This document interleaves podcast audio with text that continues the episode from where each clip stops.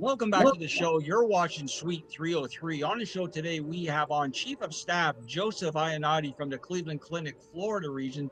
Joe, thanks so much for being on. It's just great talking to you, just finding out all about the great stuff that Cleveland Clinic does. Tell our viewers and myself how you picked this profession. Well, you know, it's interesting because I never thought to do much of anything else other than uh, healthcare, and I can't honestly remember how that came about. It was just the way it ever was from elementary school to to today. So, you know, I never went through the you know the childhood thinking I was going to be a policeman or a fireman or I mean I came close at least to think well maybe I'll be an astronaut because I grew up in the 60s Yeah. uh, uh, with you know the, the Buzz big- and all those guys? the big moonshot uh, you know uh, effort to to land a man on the moon and the Apollo era and all that. So yeah I was enamored at one point thinking well I'd be a doctor and an astronaut. So I never really deviated from the doctor part. Uh, you know I was always interested in science. I was always interested in you know helping people you know so healthcare Yeah. is kind of a good mix between science and discovery and and helping people rather than just being a laboratory based person so I find it was amazing how many years, how many years doctors and people in your profession have to spend in school. Like, how many years did you go to school, Joe? Like, how many years were you in school for that? Uh, a while. I mean, I started kindergarten at age four, and I finished um, when I was 30, 30 some odd years old. So probably 30 years of education. I, you know, I got a graduate degree, a PhD in cell biology uh, after residency. So I finished in 87 and I was born in 54, so you could do the math. Uh, There you go. yeah, probably 30 years of some, of schooling. And did you climb the like? So how long have you been with Cleveland Clinic? 21 years. 21 years. And did you just? I mean, obviously you came in at the entry level like everybody else does, and then did you just climb the ladder and just just went up Actually, I there? And, You know, I was at the University of Pennsylvania for 20 years before I came here, so I've been in practice um, 37 years. I finished Okay. my med school in uh, 79, so that was 41 years ago. Um, I went to Penn, University of Penn, for my residency, and then did my PhD work in cell biology uh, there, and then I was on the faculty for 16 years. So when I came to Cleveland Clinic, I came as a uh, as a full professor and uh, chair of the Department of Orthopedics. So I didn't really come in at the entry level. Mm, okay, okay. And how long have you been down in Florida now?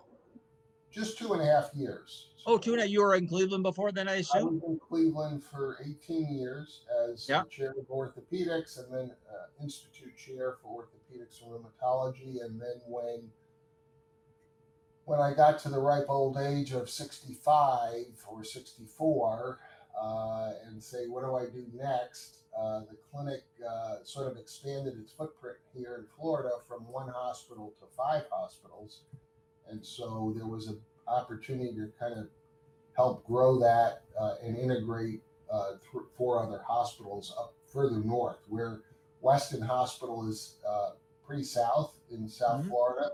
It's uh, just uh, west of Fort Lauderdale, and the hospitals we acquired were in Martin County, uh, Pon- um, uh, Port St. Lucie, and Indian River County. So they're about 120 miles from our northern end to our southern end. Okay. So that was okay. a big opportunity, a big challenge to, to sort of go from one hospital to five. And so I came down here to help them do that. That's a lot. That's a lot of hospitals in one state. Five hospitals. Wow. Like that seems like a lot, but Florida's a huge state, so maybe it's not. Yeah, it's a huge state. I mean, it's the third most populated state in the in the U.S. Yeah. uh, and it's growing a lot. Uh, there are a lot of people that move No taxes. north to south. Taxes are very favorable here, Yeah. mostly because of tourism. That's right. So tourists, uh, you know, bring a lot of revenue to the state, and as such, they don't they don't have city or state tax, which makes it favorable, particularly for those folks up north. Joe, let me ask you. So let me ask you this, because we have a lot of people who are very interested and very tied to the healthcare system because of the disability channel and what we do through our employment programs for persons with disabilities and veterans. But I know there's going to be a lot of people tuning in because they're big fans of the healthcare system. If people want to sort of, I have a lot of people who want to volunteer and just sort of support the community and is there anything that you can sort of recommend to get involved in some type of healthcare volunteering mechanism or or because there's I have a lot of great people in my community that unfortunately are are you know they're disabled and and they, they can't do full-time jobs but at the same time they they want to get involved and they want to sort of have a purpose in life and give back and is there anything here in Toronto or maybe we can connect and maybe get my people supporting your hospital maybe like they have at um like Walmart, like the giver, you know, like the the greeters or, or something like that. I know with COVID that was ridiculous. Yeah, I mean, there are less of those opportunities, but COVID will pass, like Yeah. like every other, you know, infectious disease or pandemic. I mean, these don't stay forever. There might be another one some other year Yeah. down the road, but this will pass. Uh, there are a lot of opportunities. I think people have to say what are they passionate about, what do they connect most with. So there are lots of opportunities, and I think it's always best to pair the person or the individual that wants to volunteer with their passion or their interest. You know, so if someone has had brain injury uh, or has had a physical limitation relevant to maybe having a physical deformity or amputation, then I think those are the areas that they most relate to because they, they live it. And I think there are a lot of people either in the community or admitted to a hospital who are struggling with Yep. you know those new problems that they may not have had and having had or having access or talking to someone who's been there done that and has adapted well and has learned how to still be, be a viable important contributing person to the community their families and to themselves That's right. Yeah, to themselves. as soon as you have a disability or a limitation, particularly if it's not something you were born with, it's something you got as a result of an injury or a disease. Yeah. You know, your sense of self changes so quickly. And it takes time to adapt to that. It takes time to say, who am I now? What's what's my ability to contribute or to even be part of my family? And I think those struggles are big and they're hard. Uh, and some people adapt easier than others. So for those who struggle, and I think everybody struggles, you know, having somebody to lean on who they can share their story is really, really important. And so there are a lot of help groups. Uh, obviously, there are a lot of things you can do online. hmm But sometimes going physically to a hospital or to a work group or to uh, to some community activity is is a great benefit. There's no question. Doctors who don't share the same disability, and most of them don't, can't provide. Eh, you could be empathetic, you could be helpful, you could do things to treat somebody as a physician, but it doesn't substitute for somebody who is a caregiver as a volunteer as a person who who knows it, lives it, dealt with it in the past. That's terrific insight, Joe. Thank you so much for sharing. I just feel like you're just you're just like a wealth of knowledge, wealth of experience. Um, just just everything is is just really, really, really great to hear. So I really thank you. Before we do let you go, if people want to find out more information about uh, the Cleveland Clinic or yourself personally, where could they go? Maybe.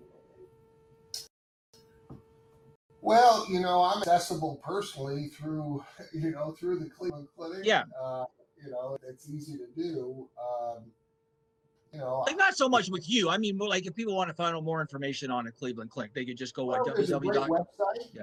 Cleveland Clinic has a great website. It has a lot of medical information. You know, if you just want to type in, you know, a problem, there's just like anything else, there are a million websites out there for medical information. I think some of them, like those that are associated with a large health system like the Cleveland Clinic, you know, the information is well screened, it's well vetted, it's, it's reliable. Uh, and I think that's the best way to go. Obviously, if you have a specific area that you're interested in, you want to contact somebody for care or for advice or something like that, the website is capable of letting you make an appointment. You can make your own appointment online.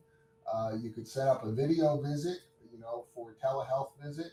So there, you know, there's a lot of ways to access uh, the Cleveland Clinic. Well, I really want to thank you today, Joe. If you want to hang on just for a sec, I just want to mention that we do have a strong connection. Uh, Peter Evans, my my cousin, who's a, who was a doctor up here in Toronto, now he works down at the Cleveland Clinic. Works for for Joe actually in the Cleveland Clinic. He's the one that connected us, and I can't thank him enough.